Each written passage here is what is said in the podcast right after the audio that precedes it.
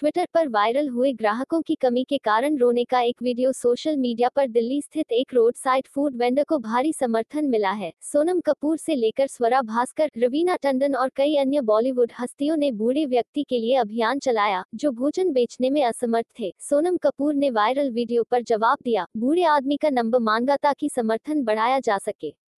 स्वरा भास्कर ने social media उपयोगकर्ताओं से स्थानीय व्यवसायों का समर्थन करने का भी आग्रह किया। रवीना टंडन ने पोस्ट किया, जो कोई भी यहाँ भोजन करता है, मुझे तस्वीर भेजता है। मैं आपके चित्रों के साथ एक प्यारा संदेश दूँगी। सुनील शेट्टी ने साझा किया, चलो उनकी मुस्कान वापस लाने में मदद करें।